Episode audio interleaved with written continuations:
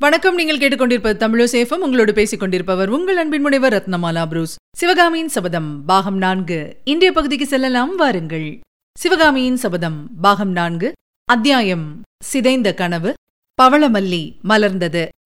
வாத்தாப்பி மாளிகையில் சிவகாமி சௌக்கியமாகத்தான் இருந்தாள். அதாவது அவளுடைய தேகம் சௌக்கியமாக இருந்தது. ஆனால் அவளுடைய உள்ளமோ ஒரு கணமேனும் சாந்தி காணாமல் அமைதியின்றி அலைந்து கொண்டிருந்தது. வருஷங்கள் ஒன்றன் பின் ஒன்றாய் வந்து போய்க் கொண்டிருந்தன. ஒவ்வொரு வருஷமும் வசந்தம் வேனில் முதலிய பருவகாலங்கள் வந்து போய்க் கொண்டிருந்தன. வருஷங்களையும் பருவகாலங்களையும் கணக்கிடுவதற்கு சிவகாமி ஒரு வழி கண்டுபிடித்திருந்தாள். அவள் வசித்த மாளிகையின் பின்முற்றத்தில் கிணற்றின் அருகில் ஒரு பவளமல்லி மரம் இருந்தது. சிவகாமி வாதாபிக்கு வந்த வருஷத்திலே அந்த பவளமல்லி செடியை அவள் தன் கையாலேயே கிணற்றின் அருகில் நட்டாள். நாகநந்தியடிகள் அஜந்தா அஜந்தாமலை பிராந்தியத்தை பற்றி வர்ணனை செய்தபோது அந்த பிரதேசத்தில் ஆவணி புரட்டாசி மாதங்களில் கணக்கில்லாத பாரிஜாத மரங்கள் புஷ்பித்து குலுங்கும் என்றும் அந்த நறுமலர்களின் இனிய மனம் நெடுந்தூரம் காற்றிலே பரவி அந்த பக்கம் வருவோர்க்கெல்லாம் இன்ப போதையை உண்டாக்கும் என்றும் சொன்னார். அதை கேட்ட சிவகாமி அந்த செடிகளில் ஒன்றை தனக்காக கொண்டு தர வேண்டும் என்று வேண்டிக் கொண்டாள். அவளுடைய வேண்டுகோளை கட்டளையாக மதித்த புத்த பிக்ஷு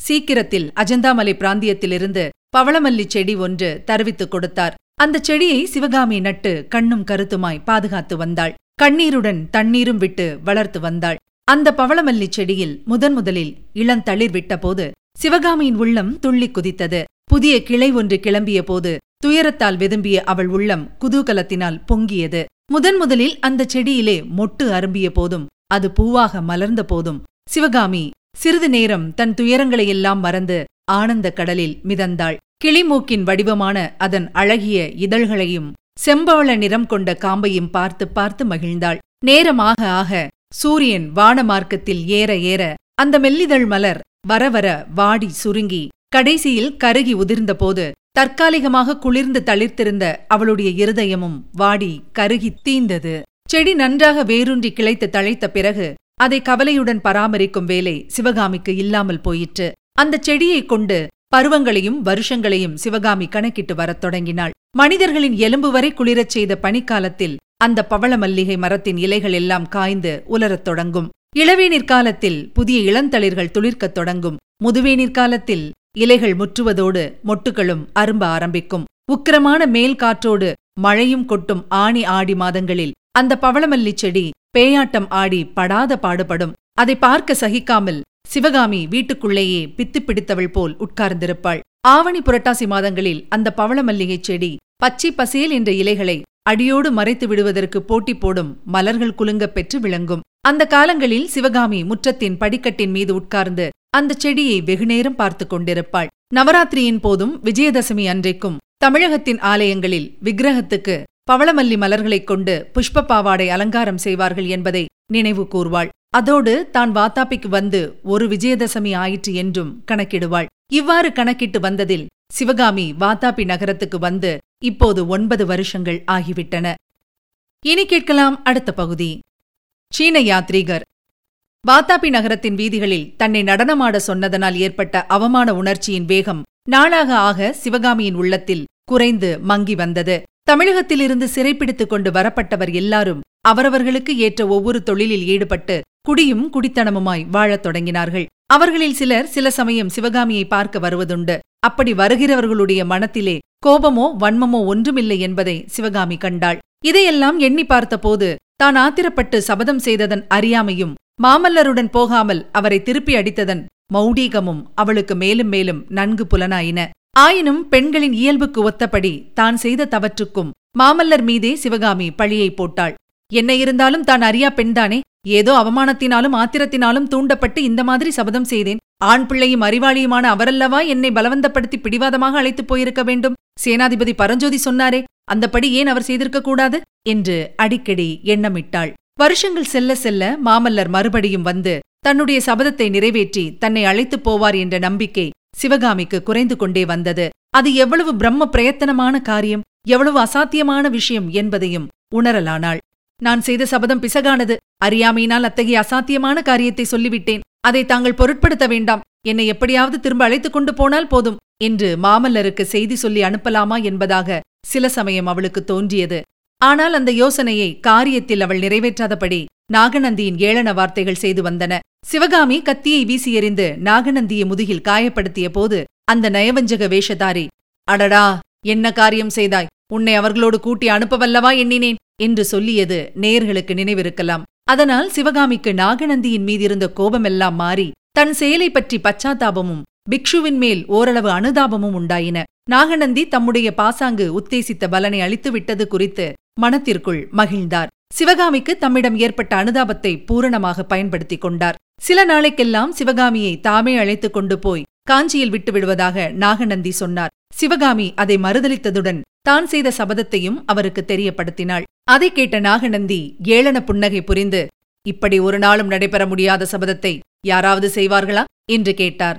நிறைவேறுகிறதா இல்லையா என்று பார்த்துக் கொண்டிருங்கள் என்று சிவகாமி வீராப்பாய் பேசினாள். அறிமுகமானவர்கள் யாருமே இல்லாத அந்த தூர தேசத்து நகரில் தானாக ஏற்படுத்திக் கொண்ட சிறையில் இருந்த சிவகாமிக்கு நாகநந்தி அடிகளோடு அவ்வப்போது சம்பாஷிப்பது பெரிதும் ஆறுதல் தருவதாயிருந்தது.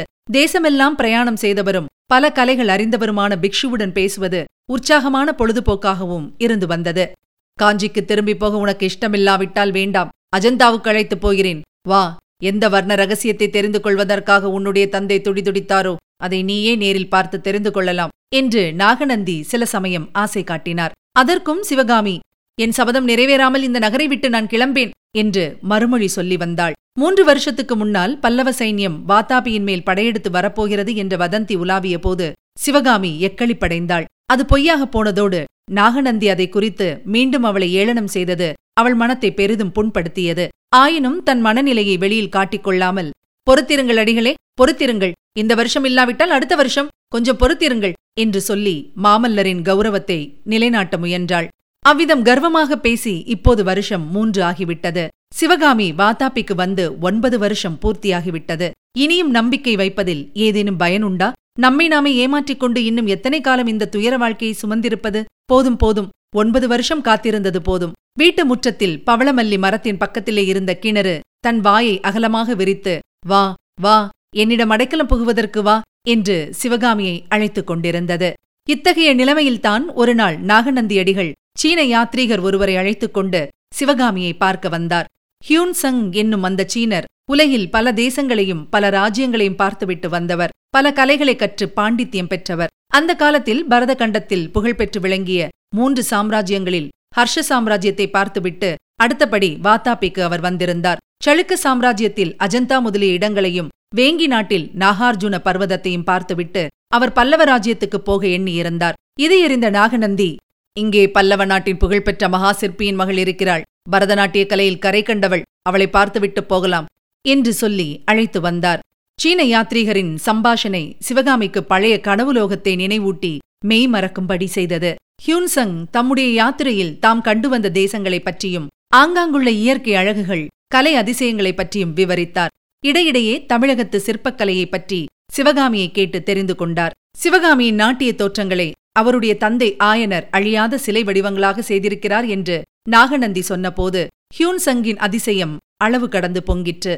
அந்த நடனத் தோற்றங்களில் சிலவற்றை தாம் பார்க்க வேண்டுமென்று விரும்பி சிவகாமியை ரொம்பவும் கேட்டுக்கொண்டார் ஒன்பது வருஷத்துக்குப் பிறகு சிவகாமிக்கு உண்மையிலேயே அவள் கற்றிருந்த கலையில் மீண்டும் உற்சாகம் உண்டாயிற்று. சில நடனத் தோற்றங்களையும் அபிநய பாவங்களையும் சீன கலைஞருக்கு அவள் ஆடி காட்டினாள். ஹியூன்சங் அவற்றைக் கண்டு அதிசயித்து மகிழ்ந்தார். நாகநந்தியோ மெய்மறந்து பரவசமடைந்தார். ஹியூன்சங் சிவகாமியைப் பற்றி மேலும் விசாரித்த போது சிவகாமி சிறைப்பிடித்துக் கொண்டு வரப்பட்ட வரலாற்றையும் அவள் செய்த சபதத்தையும் பற்றி நாகநந்தி கூறினார். சக்கரவர்த்தியின் அனுமதி பெற்று இந்த பெண்ணை திருப்பிக் கொண்டு விட்டு விடுவதாக எவ்வளவோ நான் சொல்லிப் பார்த்தேன். இவள் கேட்கவில்லை. இப்பேற்பட்ட அற்புத கலை இந்த வீட்டுக்குள் கிடந்து வீணாவதை நினைத்தால் எனக்கு எவ்வளவோ கஷ்டமாயிருக்கிறது. இவளுக்கு விடுதலை தருவதற்காக இந்த வாத்தாப்பி நகரத்தை நாமே கொளுத்தி அழித்து விடலாமா என்று கூட சில சமயம் எனக்கு தோன்றுகிறது. என்றார். நாகநந்தி ஹியூன்சங் தம் செவிகளை பொத்திக் கொண்டு புத்த பகவான் அப்படியொன்றும் நேராமல் தடுத்து அருளட்டும் என்றார். பிறகு அந்த பெரியார் ஜீவகாருண்யத்தின் சிறப்பையும் யுத்தங்களினால் நேரும் கேட்டையும் எடுத்துக் கூறி தர்மோபதேசம் செய்தார். புத்த பகவான் ஆட்டை காப்பதற்காக யாகத்தை நிறுத்திய வரலாற்றை விவரித்தார். அசோகரின் தர்மராஜ்யத்தை பற்றி எடுத்துரைத்தார். தற்சமயம் ஹர்ஷ சக்கரவர்த்தி அதே விதமாக தர்மராஜ்யம் நடத்துவதையும் பிராணி ஹிம்சையை கூட தமது ராஜ்யத்தில் அவர் தடுத்து விட்டிருப்பதையும் குறிப்பிட்டார்.